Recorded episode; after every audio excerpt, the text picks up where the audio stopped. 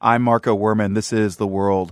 I like to garden, and one of the rules I employ as a fairly orthodox gardener is if it's not a plant or dirt, I don't want it in the garden, which pits me against the organizers of Britain's Chelsea Flower Show. For the first time in its 100 years, the renowned event will allow ornamental figures in the displays. That's code for gnomes, as in garden gnomes, those little bearded statues of short men with pointy hats. Yep, at this prestigious celebration of superior horticulture, garden gnomes now rank.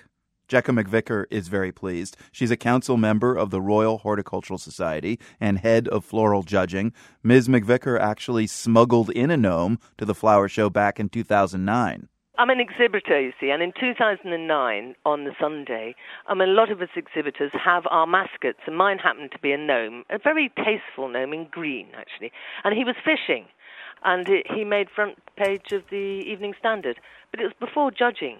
This year, the gnomes have been decorated by celebrities, including Elton John, and as McVicar told the BBC, that one's a looker. Oh, brilliant. It's all spangles. It's got beautiful glasses on and glittery Right. head. I mean, did you really expect a modest gnome from Elton John? Now, when the Chelsea Flower Show is over, the gnomes will be auctioned off on eBay to support school gardening programs, which is pretty nice. Now, a colleague at our London office today wondered whether we in the U.S. are fans of the little garden guys.